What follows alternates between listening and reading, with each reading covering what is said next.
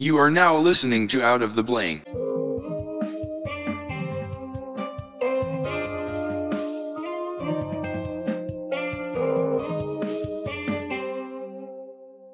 What's up, dude? Welcome to Out of the Blank podcast, man. I'm so grateful that you're willing to take some time and be able to talk to me and I guess just enjoy a good old conversation. Well, thank you. I'm grateful that you're able to take me. So, Michael, we met through a mutual friend, someone I've had on my podcast uh, who does a Disney podcast, Bryce Bank, uh, Bankard. And, you know, I, I, I kind of want to get what you're what you kind of do in your life and your kind of thoughts on everything and you know this is just a conversation you know you talk to me i talk to you whatever you want to ask me ask me whatever i want to ask you I, hopefully i can ask you Yeah, sure. That So- works. what do you do professionally michael Professionally, I am an animator. Uh, my degree's in animation for film and broadcast, so that's what I do professionally. whoa whoa whoa so wait you you what type of animation do you do do you do like cgi computer type stuff or do you do drawings and No, I'm I'm part of the dying breed of 2D animators. 2d animators yeah uh, some some of the best cartoons out there are 2d animation let me tell you Yeah. what what made you want to decide to chase down something like this Um, it's it's funny. I um I watched Aladdin when I was a kid uh, with my grandpa Kenny, and uh, I wanted to go see Agrabah, and he took me to Disney, and it, it wasn't Agrabah, and I told him no, I want to go to Agrabah, Agrabah, and he's like, well, those are cartoons, and I'm like, well, what's that? I didn't think that there, you know, I couldn't tell the distinction. Uh, between you know cartoons and real people, I thought Aladdin really lived somewhere. And he said, "No, people get paid to make that stuff." And I said, "People get paid to make that stuff." Wait a minute. Wait, hold on. You, you thought Aladdin was like that was a real live thing? Like that was someone actually alive flying on a magic carpet? I know it sounds silly, but you know, a lot of kids also believe in Santa. So What do you wait? Wait, wait. What do you mean believe in Santa? Santa's real, bro. Santa's real. well, I didn't. I, I, I didn't believe that um, that the cartoon was real. Like it would pop out and actually, you know, like like there was there was cartoon people. But um, what I did believe in is um, is that Aladdin was a real person. You see, that that Agrabah actually existed. Oh, that there was a you person out there that is might have a different name, but is, is is a type of Aladdin, some type of prince out there that does have a magic carpet and does have a genie that grants him wishes. Right, right, right, right. That's, I mean, that's- thought, so That's I not wanted that's not ridiculous I mean? at all. I think people try and find the fantasy in life, whether it's finding out along the road. Like I lived my whole life thinking Michael Jordan had AIDS, and then someone told me no, that's Magic Johnson. I'm like, you're telling me for the past 21 years, I've been thinking Michael Jordan has AIDS and he doesn't have AIDS. They're like, no. I'm like, so my life is a lie. They're like, yeah. Well, now you can fix it. I'm like, no, I'm already committed. I'm going deep into it now. I'm going to keep on going and saying it. And they're like, "But why are you doing that?" I'm like, "I, I, I, I've lived a lie. I, can't- I can't, I can't come to the realization of things." And the best part I think about animation is that it gives you so many aspects and so many things that you can kind of escape from reality in a way, which I believe is is the benefit of cartoons, the benefit of slipping into video games, the benefit of doing these child type things that adults consider um, just ridiculous or uh, little toys or and things, but as we see now in the world, people are becoming more diverse and diving into the gaming culture, diving into this this I guess reality that they consider would be stereotypical nerd type lifestyle, but it's not becoming a nerd lifestyle anymore. It's becoming open to everyone because I feel like everyone's escaping from this world we live in. Oh, that that is so that's so true. You know, um, when I was a kid, you know, watching what I used to watch, you know, you, you'd consider me a geek, and now it's like everybody does them. There's no such thing as a geek anymore. And uh, Yeah, I always think I'm like, man, if I had just been born ten years earlier, right? Yeah, like if I would have lived in this time, it's like the, the good life of pocket protectors and black rim glasses. It's funny because that's the stereotypical nerd. If somebody says nerd or geek, you think of the pocket protector guy with a bunch of pens in there, you know, flattened down hair. It looks like it's just soaking wet, kind of just down, slick. And do and living like this kind of geeky lifestyle, like I like to collect different types of bugs. This is the Arctic bug. And it's like, that's not what it is anymore. It's becoming open to everyone. People you would think that would be a jock, someone that would be 100% into sports, like, hey, bro, I- I'm not into that kind of nerdy shit, you know? Someone that would think like that is now taking the time to play video games and kind of influence themselves in a way with these types of things, whether it's from Guitar Hero or, you know, watching animations such as old Disney flicks or, you know, just enjoying a good old cartoon show. And I, think that's awesome because I feel like we all need that time to unwind and kind of go back to what we can consider being a child or being a kid, just for even for an hour, dude. It's so important to our health. Oh yeah, definitely. So it when it comes to animation and stuff, take me kind of through the step by step process. Because I mean, you live in Florida, right? Yes, yes, I do. So that's a big, that's a kind of a big animation kind of spot, especially with Disney World being down there and everything like that. Yeah, Orlando. Orlando's pretty hot with with that stuff. Um, all right. Well, I'll I'll give you a bit of uh, brief history uh, about me. Uh, I can't go into like a, a, immense detail. There's so much, but um, I started my career. Um, I graduated animation school, and I started my career working for a company called SVM Studios, uh, Southern Video and Music Studios, and uh, I, it, that was an adventure.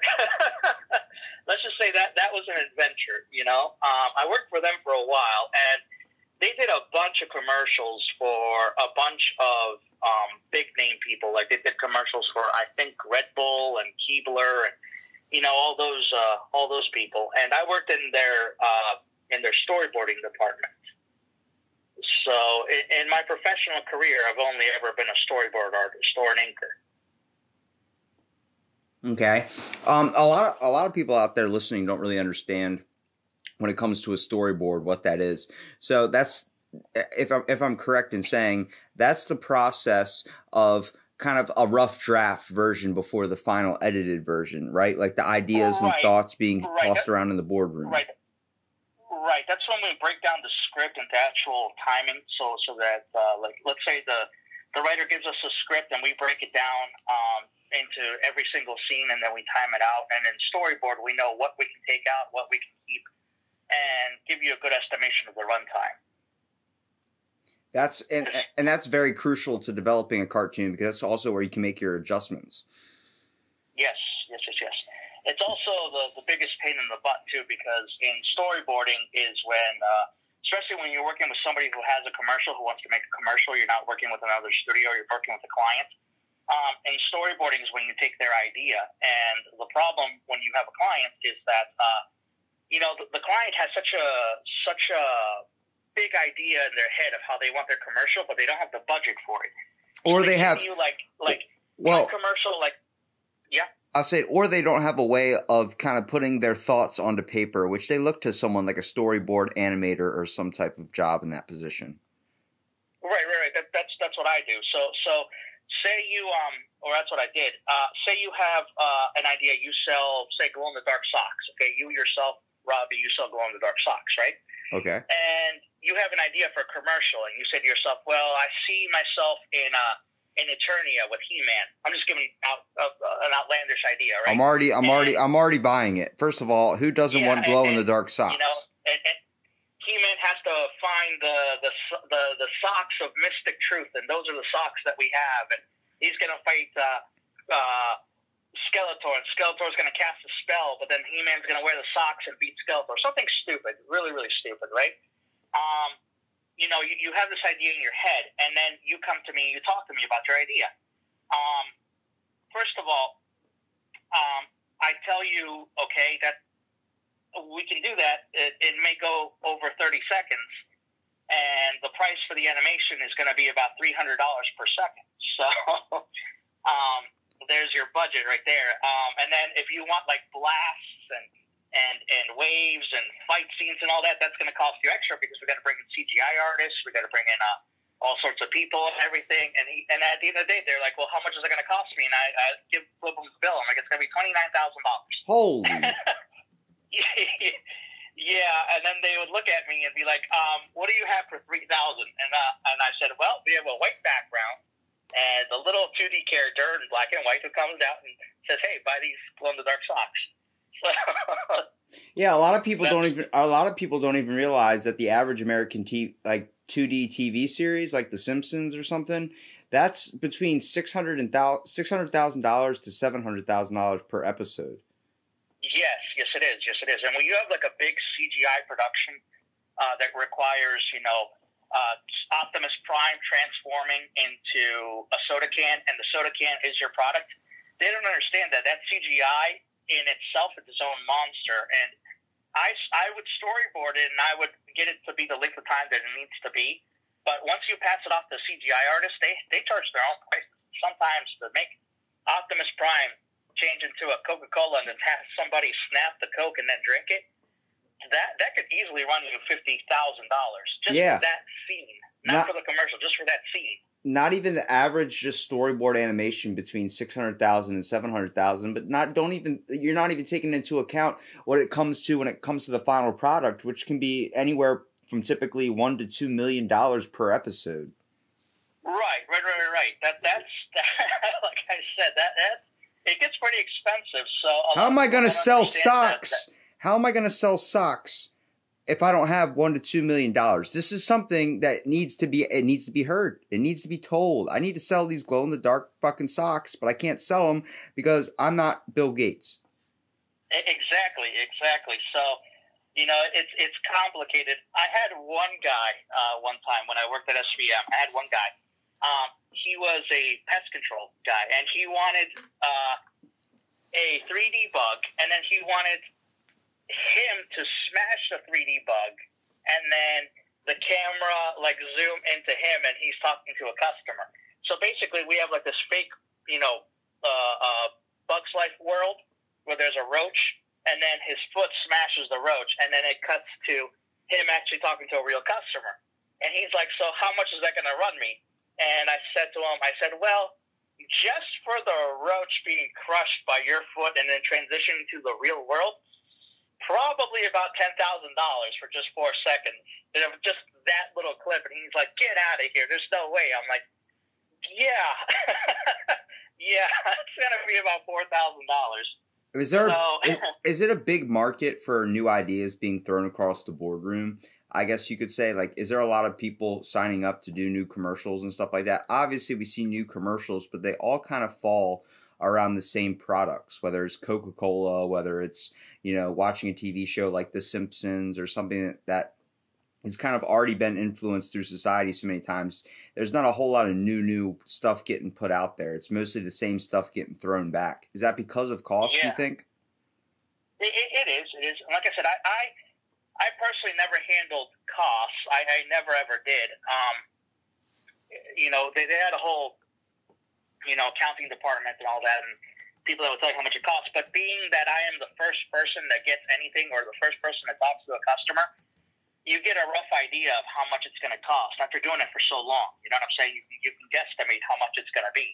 You know. Yeah. Um, and and the thing is, is like uh, my friends, they knew that I did animation, and you know, they would tell people who had small businesses, and then the, the, they would get in contact with me, and they would say, you know, I was looking to get like a small little animation for my Facebook, uh, for my Facebook, uh, commer- you know, Facebook commercial, and I'd be like, oh, that, that's nice. Uh, um, I'm not sure I'm the right guy for that, and they're like, well, you know, you know, so and so told me you do animation. I was wondering how much you would charge me to you know, just have my guy wave a little. And I said, okay, well, first of all, we have to get with a character design guy. That's already going to cost you minimum six hundred dollars. He's like, well, my budget was like three hundred. I'm like, yeah, then you might need to go down the road to Bob's Bargain Deals. yeah. So um, that was that was funny. Um, um, as far as uh, TV shows and stuff like that, um, I've never actually done TV shows. I've never uh, did any sort of uh, movie or anything like that. Um, the closest thing I ever got to do to a TV show was we did me and my team during school. We did a small little skit for Jake and the Neverland Pirates. But other than that, I've I've basically done commercial work for people, you know, people who could afford to, to, to buy big commercials and stuff like that. And um, funny story, actually. I'm sorry if I'm over talking here. No, go ahead, dude. Like I said, it's a conversation. I want you to be open and just talk about things. I want to hear the experience, man. You're teaching me a little bit here. Oh, awesome. we um SVM Studios was actually going to do a TV show. We were supposed to do a TV show called The Chiblets. And um our boss, Steve, was just such a bad person at managing money. he was just so so bad at it that that sometimes we didn't get paid. Like he wouldn't make uh, he wouldn't make payroll, and I was young and uh, at the time, and I I just wanted to impress my boss by being a good animator, by being you know the the kind of person you can depend on because I wanted to gain so much experience. So a lot of times I would do work without really getting paid, and he would take advantage of that. So um, he put me as the head director uh, in anim- in the storyboard department for the Chiblets. And the Chiblets was supposed to be something that Comedy Central was going to pick up, supposedly. Supposedly, you know, I'm not I'm not there with all the big boys making all the deals, but supposedly that's what was going to happen. And the premise for the show, I can say it now because it's been so many years that you know it, it, it's dead in the water supposedly what was going to happen was that um, the show, the premise of the show was that you take a dump, and that dump, once you flush it, it goes into this magical, mystical world, and that dump becomes you, and, and that's your chiblet. You know what I'm saying? It, it, I do. It's a very weird, very weird concept. Um, I don't know if you ever seen Osmosis Jones, the movie. Are you kidding me? That movie made me think about any type of supplement or any type of pill I put to fight a common cold. I always think of that guy, the pill, Yeah, coming yeah, out like with a gun, Rick- shooting these is the- the bacteria. Well, the chiblet is like that. Like out of your out of your feces, out comes a chiblet. You see what I'm saying? And they live in the chiblet world. That would scare. And- That would scare people from pooping. Yeah. well, like I said, I only knew the premise of the show. I, I, I didn't really know much other than we had a, a pilot episode, and I was working on the one pilot episode, and it was mostly just me working on the pilot episode because you know I was I was really, really the only person that really wanted to work for experience versus pay. Which now, you know, with, with so many years under my belt, I don't do that anymore, and I can see what the old animators were talking to me about. But um, it was funny because I was working on it, and I thought, this is it. This is going to be, you know, a show that, you know, it's going to be on TV. I have my name out there and everything. And I was really, really, really getting into it. And then the next thing you know, we end up shutting down. Shit. And after shutting down, I went to go work at, um, at In Trouble Zone for a little bit, which was another uh, animation studio, right? Okay. And it was around this time that I, you know, that I started changing my views and changing the way I, I handle the job that I do, the work that I do, and everything. Because it was during this time that I said to myself, you know what, I'm I'm tired of this. Uh, the reason why I went into the Chiblets, even though it was a bad story, is because I wanted to be involved in telling stories. I wanted to tell stories. That, that's what I've always wanted to do. And during the Chiblets, the only reason I even took on doing the Chiblets was because Steve had promised me that I could get like creative rights on the Chiblets. Kind of like, you know, I'd also be able to make my own episodes and stuff. You know? Okay. So that's why I even took on the Chiblets without really getting pay up front for it because I was like, okay, this is my chance. You know, It's your shot. uh, You can when make I it. Do, when I do get creative rights, you know, towards an episode, those episodes will really shine. You know what I'm saying? So that's why I did it. And then when I worked at this other studio, I was back to square one, and I said to myself, you know, I'm I'm done with with this. I don't want to deal with with customers. I don't want to deal with the public. I was so, you know, so enamored by the fact that you know I was going to finally do a show where I would get creative rights and creative ideas. You know what I mean? Yeah. And Well, you know, be I able think to do something. I think you were taken advantage of in the original job you had. That you thought you were Oh, you you were doing what oh, you, I definitely was. you were doing what you loved, and somebody saw that as a chance to skip over pay because he felt like you were already getting paid just by being there, and you felt like you might have been kind of used in a way, which you were, and Oh, I was. I was which totally. which sucks because then that gives you a terrible outlook on other companies that you that might actually give you a shot and might pay you reasonably for the work you do. Right. well, this leads into a funny story, which is why I, I I'm telling this whole story, and I'm trying to sum it up as best as I can. But um, what ended up happening was because uh, Bryce told me uh, he said when you go to the show, the guy really wants to know about stories, and everyone has their own story. I'm like, well. I have my story of how I started. I think he'll think this is funny because I tell everybody, and everybody's like, "Oh my god, that's really super funny." Um, what had happened was after I worked at this other studio, I decided that I wanted to tell stories. I deeply, deeply wanted to tell stories. So I wasn't just going to write a story, though. That wasn't going to be me, you know, because I, I, I had been in my profession long enough to understand that there was steps and rules to writing a story. So I had contacted one of my old professors who was a writing professor uh, of mine uh, I took a two week workshop while I was in school for script comprehension because you kind of had to. And I, I had Professor Nagy, that was his name. And after the two week workshop, you're supposed to write a small uh, 10 page script to, just to show that you understand script comprehension. And also I actually pulled something out of the class. I mean, you don't want to just you don't want to just get your degree in something or you know take a class and then feel like you didn't accomplish anything or didn't understand what you were learning in that two weeks. Right. but I, I felt as if I understood it so much that I, I during those two weeks I actually wrote an entire movie. I Oh. wrote an entire ninety page movie instead of a ten page uh, script like I was supposed to. And I called it Metaman. M E D D A M A N, Metaman. And uh, you may find it on Google. There's a couple of small animations about it, right? Because I was like, oh, okay. I, I'm, now that I understand scripts, I'm going to be able to write Metaman Okay. which was just a small little project that I had. And I presented the script to my professor, and he read it. And I was waiting for the call. I was waiting for him to be like, Mike, this is beautiful. I loved it. It was great. This has a lot of heart and passion. Did he shit Uh, all no. over it? He never, he, what? Did he shit all over it? Oh, my goodness. When I tell you that he, he shat all over it, he shat all over it.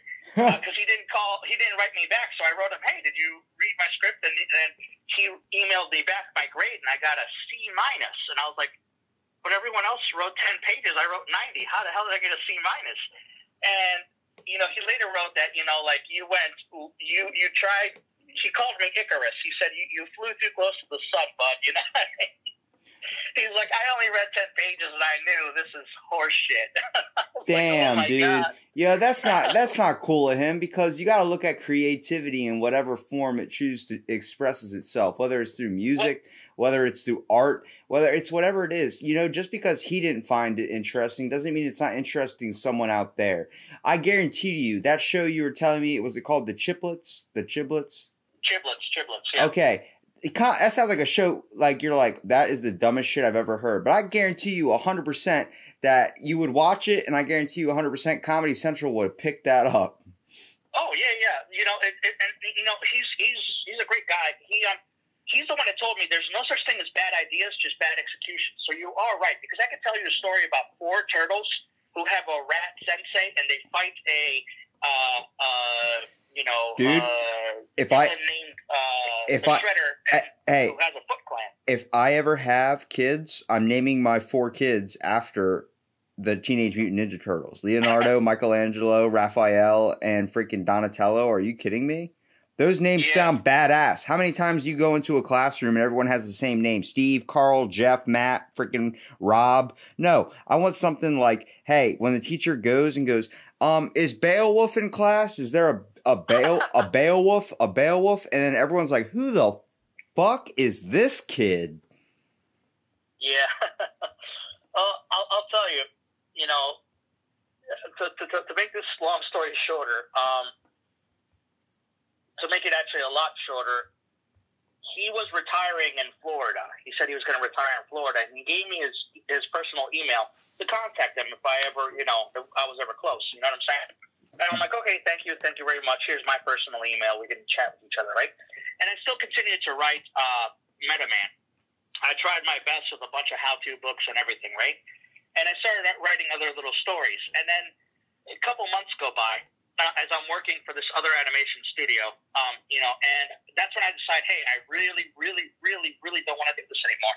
And out of the blue, he he he hits me up on my email and says, "Hey, I retired in, in Fort Myers. Is that anywhere close to you?" I said, uh, "Yeah, that's that's basically where I live." And he's like, "Hey, if you want to go grab a cup of coffee, you know, chat or whatever," uh, he said, "I'm down." I'm like, "Yeah, sure." So I I go to meet him, and I have all my scripts right. And I give him my scripts. I'm there, and I'm like, "Here, can you please take a look at my scripts?" Blah blah blah. We have a cup of coffee and everything, and he calls me back three days later after we have a cup of coffee. I hand him my scripts and everything. And I said, So what do you think? And he's like, Honestly, he's like, Yeah. He's like, The format is wrong. Everything is bad. You've got no no cores in your characters. You have no structure in your foundation. You have no. And he was really ripping it into it, right? And I was like, Oh man. He's like, But, but you do have determination. So if you're willing to learn, I'll teach you how to write scripts the proper way. And I'm like, yeah, please, please do. And for a year and a half, he actually mentored me in his house on how to write scripts uh, until I wrote the Blood Drawn Chronicles. And then he, he read it. And he's like, yeah, I got nothing left to teach you. So that's how I ended up doing the Blood Drawn Chronicles. Dang. So the Blood Drawn po- Chronicles. This is your this is your podcast now. Mm-hmm. Yep. Yep. Yep. Yep. So And, what's uh, I listened it's- it's- I, I listened to a couple episodes, but kind of give me the rundown of what it really is. you listen to episodes of the Black Hearted Mr. White, right? Yes, and I I was wondering, I was like, because Bryce told me he had twelve seasons. I was like, damn, this guy's cranking out podcasts, and then I see it, and I'm like, wait a minute, his are only eight minutes long, and they're like five episodes a season. He does it a little bit differently than I do. I I have conversations that are hours long sometimes, and they go, I'm not even off my first season yet, and I won't be until I hit episode 100. And Gotcha. and I'm like, eh, I, I don't, I, I'm not saying that's that's just that's not judging you at all. That's just saying like there's you, you have a different way of running it. So I, I was looking at it and listening to a little bit more uh, about them, and just even hearing the dude talk, or who's the person that does the over narration. Uh, well, it depends on the Black Art of Mr. White or on the Blood Drawn Chronicles. Um, a Blackheart of Mr. White, I think I listened to the most, and then I listened to a Chuck little bit of the Chuck Pons is the guy that does the narration. Well, I'm listening to it and I'm like, this is pretty interesting. It's literally like an audio book. It's like being able to dive into a story. Now, are these all stories you created? Mm-hmm. Where did you start getting your thoughts about these types of things? Because you kind of, from what I heard about the the Blood Drawn Chronicles of Mr. White, what time period does that take place? It takes place in the 20s, in the Roaring 20s. And I- then Blood I- Drawn, I thought which is so. the first chronicle, takes place in the 1690s. Yeah, okay. So I've heard some of the Blood Drawn Chronicles because what I thought of when I heard some of what you were saying in that pod, or what they, what the story was about in that podcast was I immediately thought, um, you said it's 1620s. I thought about medieval type stuff. I thought about the game Skyrim, the game Oblivion, the game like swords, sword shields, Romeo and Juliet style type stuff, fighting in the in the blood drawn streets. And I'm listening to it, and I'm like, this is interesting because a lot of books nowadays don't f- they try and grab people's attention with I, I guess um explosions and it seems like every movie has to have one explosion in it even the lion king and i'm sitting there listening to it and i'm like wow this is like some classic stuff because i've read stories from people that are trying to be novelists and trying to uncover things and I, just hearing the words and the amount of old style techniques like uh, so many kids nowadays or just uh, people nowadays don't even know what a mortar and pestle is. If you don't know what a mortar a mortar and pestle is let me tell you something. It was highly used in the realm of alchemy and it's used to ground up herbs and these types of powders that were used back in the day to make potions and now they're just seen as like stuff to grind down into powders and different supplements you can take to help maybe aid in sleep.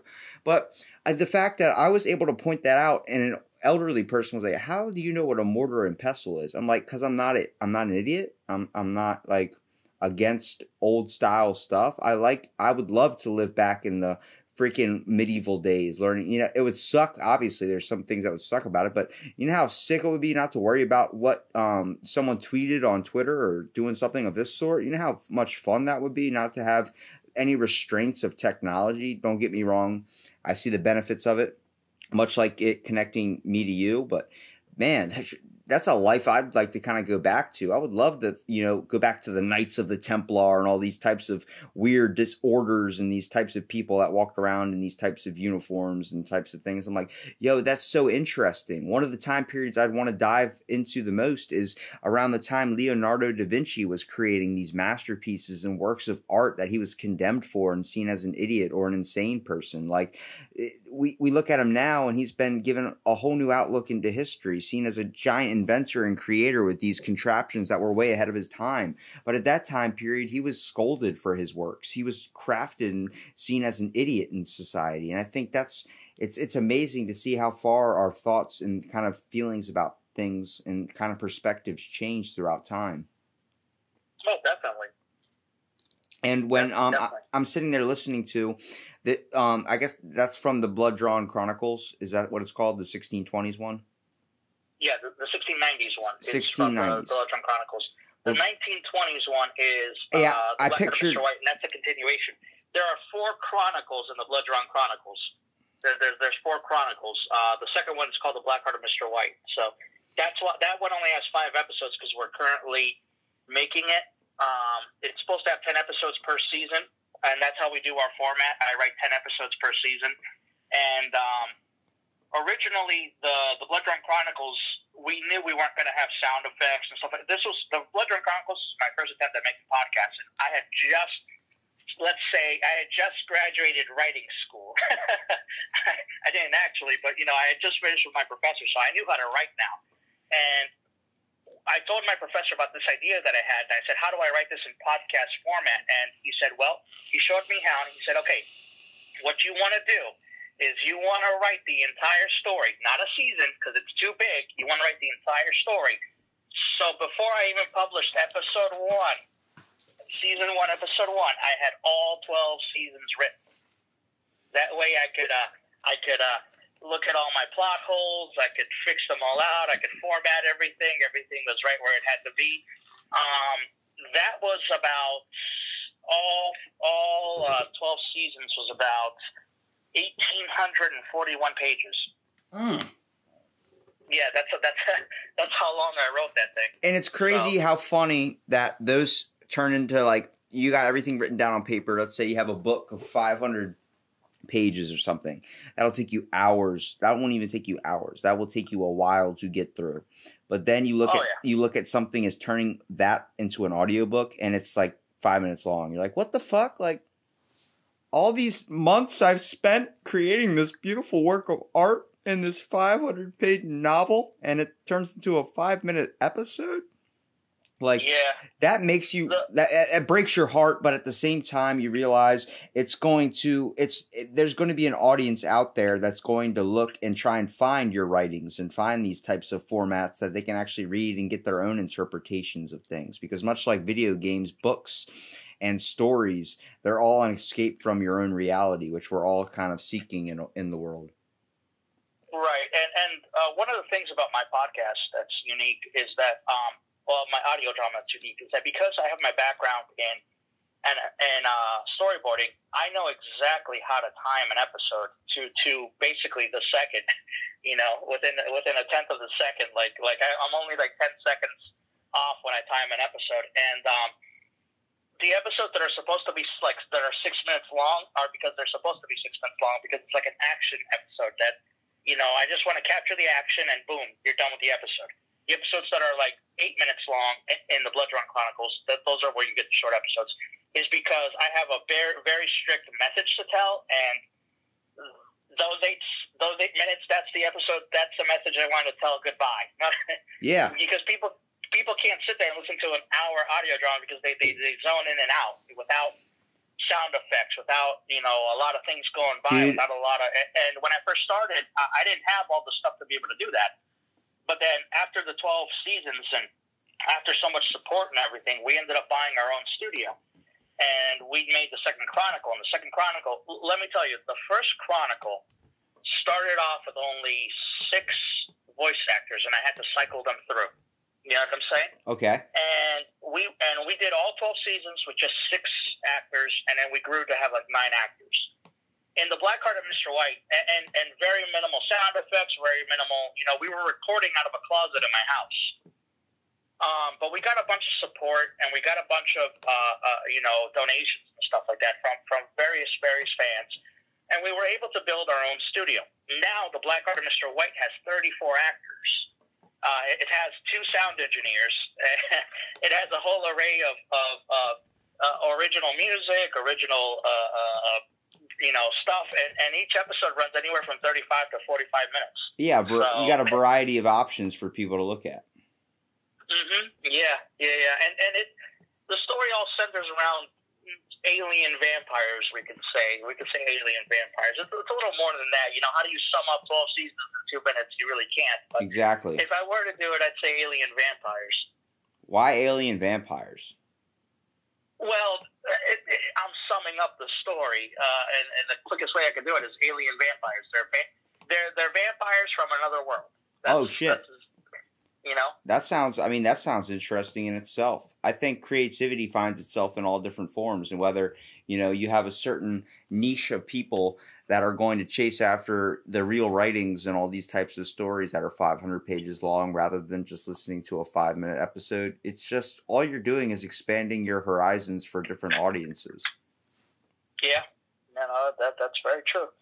I mean, you can't expect Um, your product to get out there if you don't trying to adapt to other forms of audiences. I mean, you, I'm not saying adapt your wh- the, what you want to do, what you want to kind of pursue. If you feel like writing vampire science fiction novels or these types of sci-fi type things, that's what you that's what you want to do. Don't change your way of doing it. Just adapt it to people that might have trouble reading. I know plenty of people that are very very smart but have a terrible time understanding uh, reading from a text that are that seem basically like idiots when they're just trying to read out loud, and those people might have suffered from something like dyslexia, but that gives them, you know, an audiobook gives them the form or the the the ability to understand a book while someone is speaking it to them.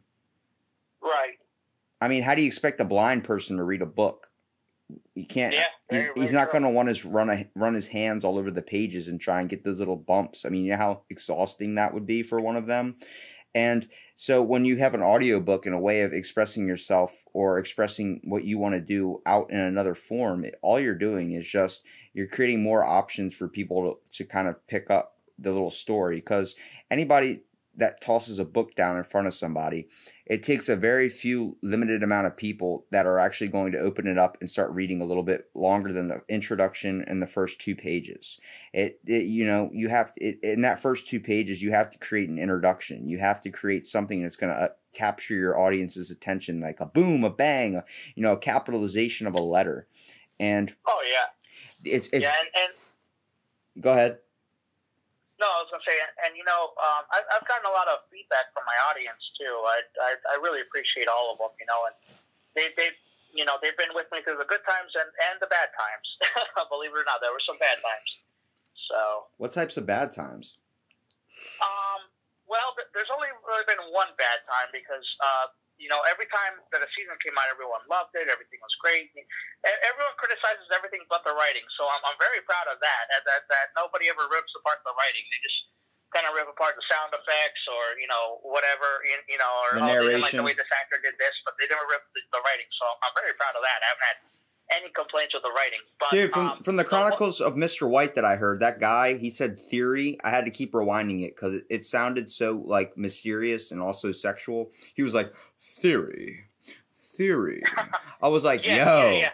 I'm talk. I'm right now. I'm listening to freaking what's his name, Neil deGrasse Tyson, serenade me with the ideas of space that I can't comprehend.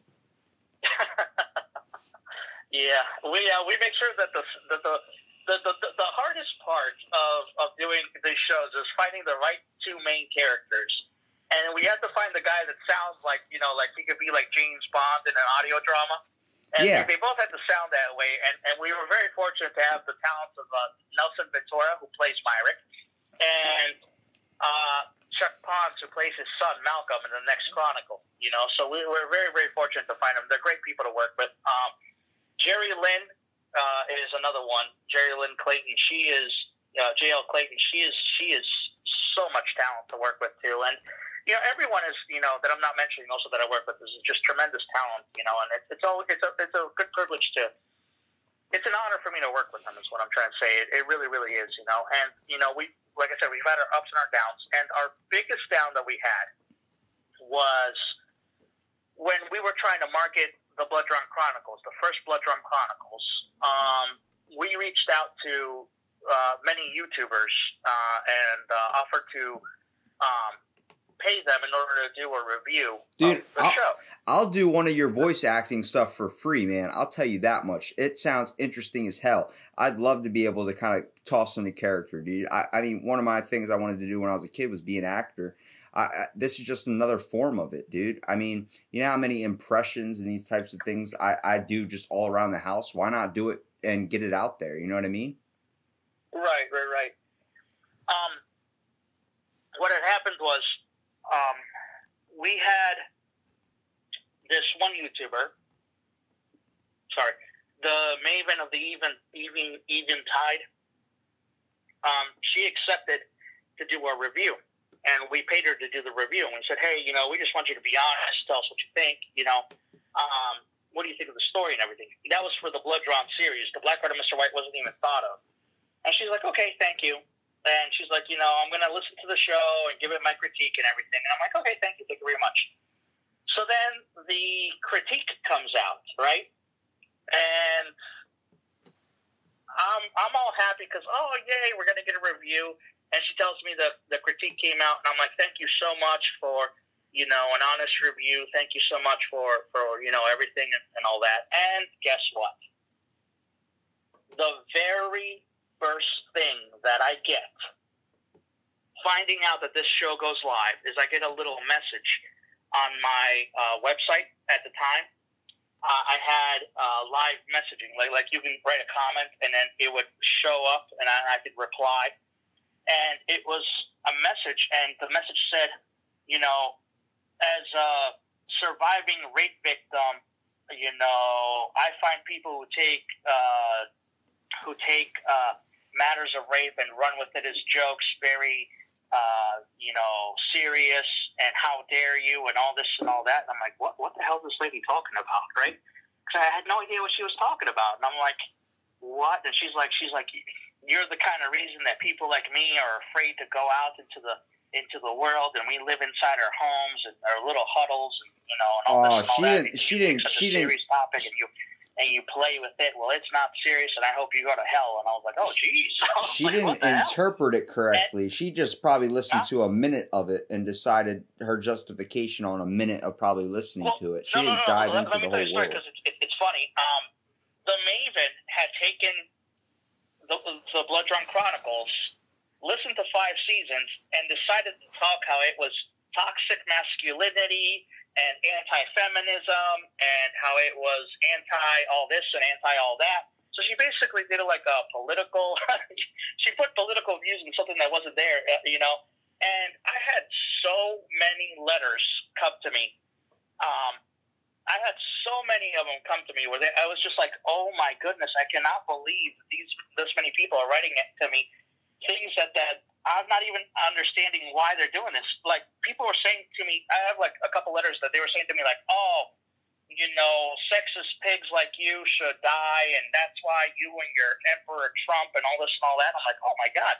They were attacking me for voting for Trump, and I never even put publicly who I voted for. They just assumed that I voted for Trump. and I was like, what? Yeah, people were telling me to go kill myself, that I, I'm ashamed to humanity. I'm like, oh my goodness. So then I listened to the to the review, and the review was all about like just like just like toxic masculinity and all that. But what she fails to mention is that it takes place in 1690, and everybody talks down to women in 1690. It's just the way it was. That's the way It- social class no was. How I am towards women. You see what I'm saying? I'm Yeah. just- That's how society was back in the day. They didn't yeah, adopt exactly. anything And- and modern that we have today. That part, you know, and I realized that everyone who was texting me didn't even listen to the show. They just listened to her review and decided to give me. Uh, uh, they decided to give me, you know, an opinion piece about how I'm a horrible human being because you know of uh, the situations that are right, you know, because in, in the story, you know, we get uh, two women that were raped, you know, and um, she took she she in her review, she's like, you know, and every time Myrick sees a woman, she just has to get raped, and I'm like, no, that that's not what happens at all. That that happened twice, you know.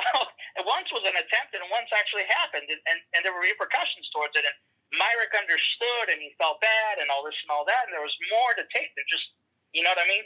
But she made it look like, oh, every time Myrick goes to a new village, a woman has to get raped, and I'm like, no, no, no, no, no. That's not. That's not it at all. I think the You know? problem that's a problem with the world today. We make justifications based on other people's opinions and we don't truly get to experience anything for ourselves. Someone can go and tell me you're the meanest guy in the world, but then if I, I can't just run with that, I have to experience you myself. You know what I mean? I have to be able to make my own interpretations of things. I think if more people took time to make their own interpretations and their own understanding of what people are, who they are, their own experiences in general, whether it's with food, whatever. You know, if you go off someone other's based views, we're not 100% the same in the world. We don't all agree on everything. You know, there's going to be there's different things about us, whether it's genetics, mind thoughts, any types of things of these sorts. So you can't rely on someone else's opinion to kind of change your perspective on things. You know, I had to come to the conclusion that I guess Michael Jordan doesn't have AIDS and you know it's it's that whole thing though. It's you know it's it's it's the fact that you have to experience and make your own interpretations on life. Taking someone else's viewpoint saying hey i wouldn't eat that food it sucks and then living your life by that thinking that food sucks that's a terrible way of living. You have to go and experience it that yourself. Whether those people that do cocaine say bro it gives you an energy rush and, and then there's the people out there that you know are like hey it's a detriment. It's going to kill you later in life. I, you don't know until you truly experience it yourself and take your own justifications off thing. Now, that's not a ploy or an advertisement for trying cocaine, but at the same time, it's not a reason that it, it's it's nothing against it. It's nothing for it. It's just you have to make your own assumptions and your own opinions about life. We uh, too many people in the world today decide that oh, he said this, then I guess that's what it is. It's like, why is Oh. his word law? Is it because you look up to him as seeing him as the all knowing figure that has all the answers? Okay, well, maybe you should look at yourself and decide, maybe I should try it and make my own justification. Oh yeah, no, definitely. You know, it, like I said, the, the whole thing. I at first I was sad, but then I took it as a joke. Like, oh my, these people are just nuts. You know, it, it did it hurt. Um, for a little bit, it did. but I knew what I was writing, and I knew that that wasn't uh, that wasn't me, and I knew that you know you're going to offend people no matter what. So, you know, she she she said I was I was sex worker shaming. I had never even heard of the term sex worker shaming, but you know, and I wanted to write back. There's so many times I wanted to write back and defend myself. I'm like, Mike, don't, don't even bother, man. It's not even worth it, you know. Because I'm sorry, it's 1690. You know, sex working was shameful. in 1690, no woman was like, "Girl, I'm a prostitute." Oh, you're moving up in the world. Yeah, that's that's not that, that's no, that's no not woman was doing that. You know. yeah that's not a creative thing that you had an idea like oh all women back then were prostitutes. That's a, a, a kind of like a fact. A lot of women were downgraded in society. They they you know it wasn't until like the 1900s, like the late 1900s, that they actually decided to get all these rights and look at them as people, not just a gender. Oh yeah, no, definitely. You know, and, and it, it got to the point where what it did teach me was what it did teach me because they got me so much that they actually got me like pulled from one site and all this all that. It was it was such a big mess that I don't want to get into. But what it did teach me in the Black Heart of Mr. White is to put a a um, warning in front of every episode. So every episode says warning you know, everything that we say and do is just to dramatize the time period and has no effect on on our personal like it, it, doesn't coincide with our personal opinions of how we actually think here at the studio. This is just for fictional reasons. You know what I'm saying? And I can't believe I got to do that with grown people, but I guess I do. You know? It's Um, for every person out there that's going to find enjoyment of something you create. There's someone out there.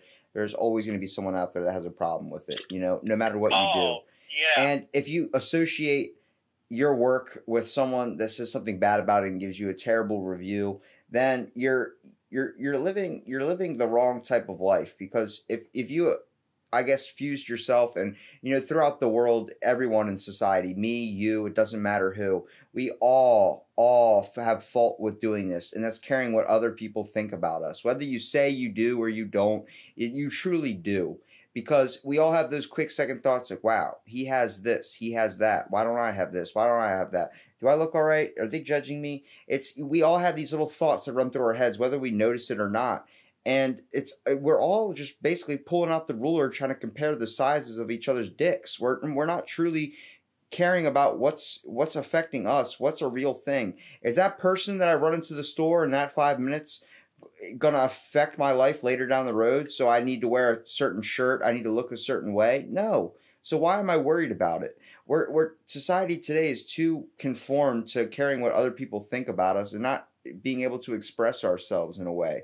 I think it's getting better with time, but I also think it's something that's a major problem that needs to get focused on the most. Not the next iPhone 20. You know, I find it funny that I can look at my great grandfather who grew up in the 20s, you know, had that depression, had that real experience of not having something, and him hearing, where's my sandwich? You know, to my great grandma, and she's like, make it, this is the 2000s, make your own damn sandwich. And he's like, shit. But you see that, and you're like, you know, women can do other things now too. And he's just like, oh yeah. He's like, yeah, I know. I just remember how it used to be. And a lot of people are stuck in that old style thinking, but being completely objectatory like that girl was writing that review at the time that she ended up changing her opinions was because she didn't get the full grasp of I guess she thought it more of as an attack and uh, got so defensive over something that wasn't supposed to be an attack. It was supposed to be a read, someone that can pick up something and understand what life was like maybe back in the 1690s. You know, these types of things happened. You know, there were we, we throughout history we've done many things, you know, whether you want to get into government conspiracies or not, that are some shady shady shit. That's not fake, and that's not fake, like Area 51, that's not fake news. That's real stuff. It happens. But people are so willing to brush it under the carpet or look at it like that's not real because they're not willing to accept that somebody or something could be so crazy. Yeah. One of the things I found the craziest is that she said I over sexualized women. Uh, he's like, the, the all the women are over sexualized, you know, just pieces of me. And I thought to myself, like, I find that complimenting because I was able to over sexualize women in a podcast. yeah. you know? so I thought that was funny. I, I really thought that was funny when she said that. I'm like, oh, okay. So I guess I did it with adjectives. I mean, throughout history, our justifications on what we even structure ourselves now on is based on a shady foundation. You know, it's all a rocky thing. It's we, we, we have kind of the wrong standings in a way, just so how we look at people and how we look at the world and how we kind of choose to act in the world today. We're more like oh yeah, we're more oh, yeah, comfortable. No, I mean, we're more comfortable living a uh, uh, uh, you know, go to work, go to do this, and then not really going out and experiencing the world anymore, which kind of sucks because there's so many interesting about things about it. Right. No, definitely. You know, if you ever listen to the Blood Drawn Chronicles, one thing that you'll learn, and one of the one of the I guess you could say lessons in the Blood Drawn Chronicles, or even in the Black Heart of Mr. White, is that morality is a social construct that's ever changing. What's good today will be bad tomorrow. What's bad tomorrow will be good today. You know, what we consider to be, you know, morally right wasn't morally right 200 years ago. You know what I'm saying? Yeah. Well, our, our So opinions and thoughts change on things, so nothing's ever really correct. Nothing's at its ever at its final product. You know, throughout your life till the end of your till end of your days, when you finally come off this earth, it's we're we're constant works in progress that are never finished. Oh yeah, definitely, definitely. You know, but uh, uh, like I say, I, I try, you know, because it is true that when you write, you put a little piece of you in, in the characters and everything, and I try to make characters that are so not me that um, because I'm I'm I'm I'm a totally different uh, individual than say Myrick or Malcolm, and some of the things that I believe are not what my main characters believe. And the reason I did that is because it makes for much better writing when you don't agree with your main character Um, so you can learn to see that point of view. Then when you do agree with your main character, and then basically you're just writing you in a story. And it's, it's very complicated to do because a lot of people tend to put themselves in their main character.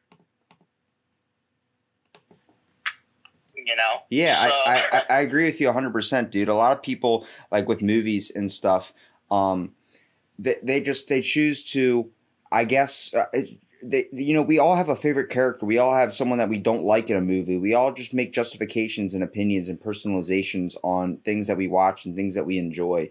And it's important. You know, you have to create a structured character to give your story more bolstered, I guess, influence on other people. Yeah, And you know? is this something you want to end up like pursuing? Do you want to do this for like this? Is obviously it's your passion to do these types of things, but do you want to do, turn this into a career, like being able to survive off this? Well, it, it's already a career that I'm surviving off of. So yes, yes, I do. yeah, it's it's it's it's actually a lot of fun. It, it really is. You know, a lot of people have asked me. They're like, they're like, um, so is this something that you want to, you know, eventually make money out of? And I, I tell them, um, I, I am actually making money off of it. So it, it's a lot of fun. You know, it, it's it's it's great. It, it really, really is, and I, I, I love it so much. I really, really do. Um, you know, I, I love all my fans, and I love, you know, I, I love. How, how, how can I say this without sounding so like I, like I conquered the world? you know, because you know, vanity is the is the enemy of humanity. But um, I'm, I'm humbled. I really am humbled um, because you know I'm not uh, by any means a millionaire or anything like that, but I'm able to just create stories. I'm able to talk to my fan base. I'm able to to have you know do what I love doing. You know what I'm saying? I'm Yeah. able to do what I love doing, and uh, I've reached that point, and I think I'm, I'm pretty happy where I am uh, as far as my life right now. Now, in 10 years, it could change. Uh, I would like it to be. My next step is to make it to where it's something where I can afford to have a family. Because right now, it pays enough to be able to afford me being me. Uh, you know, one guy. Uh, you know, in, in an apartment, is able to afford that. I'd like to be able to afford a family income. I guess you could say. So that's my next step. You know. Yeah, you. I mean, you have you have a list and you have a plan of things, and that's more than a lot. of What a lot of what people have, and anybody that wants to take the time and look up your podcast and look up some of your stories and stuff, it's definitely an interesting find, dude. And I appreciate you sitting down with me for this hour and being able to talk and kind of interest me a little bit on what you do. First of all, in the in the works of 2D animation, but also your fascination with what you're doing now. And I think it's going to go everywhere upwards, dude. I think it's going to the sky's the limit, man. You anywhere you choose to take it, whether you choose to take it down the road or stop right here. I think that anybody that takes the time and willingness to look up your podcast, you know, what is it called? The Chronicles of Mr. White. No, no. Uh, the the first one's called the Blood Bloodrun Chronicles. The second one's called the Black Heart of Mr. White. And I recommend that everybody listens to the Black Heart of Mr. White because you don't need to listen to the Blood Bloodrun Chronicles. You can, and it's fun. It's twelve seasons. They're short seasons, but it's still twelve seasons. Um, but we made the Black Heart of Mr. White its own chronicle, even though it is the second chronicle. It's also its its own stand-in chronicle. So you know, and it took us a while to build that too. It That was that was a little difficult to see how we could do it to where it ties in, but it could also stand on, on alone on its own. So you know, Um, dude, I appreciate you taking the time to be on my podcast, man. And you know, I'd love to have you and Bryce on at the same time and be able to talk about a few things. I'm pretty sure he says you can go off on some rants on some conspiracies. I kind of want to hear a little bit about with him on there to kind of help, I guess, prove some points on my side too. But um, like I said, I appreciate you taking the time to be on my podcast, man. And I hope to have you on again soon. And I hope you have a wonderful day. thank you, thank you very much, Robbie.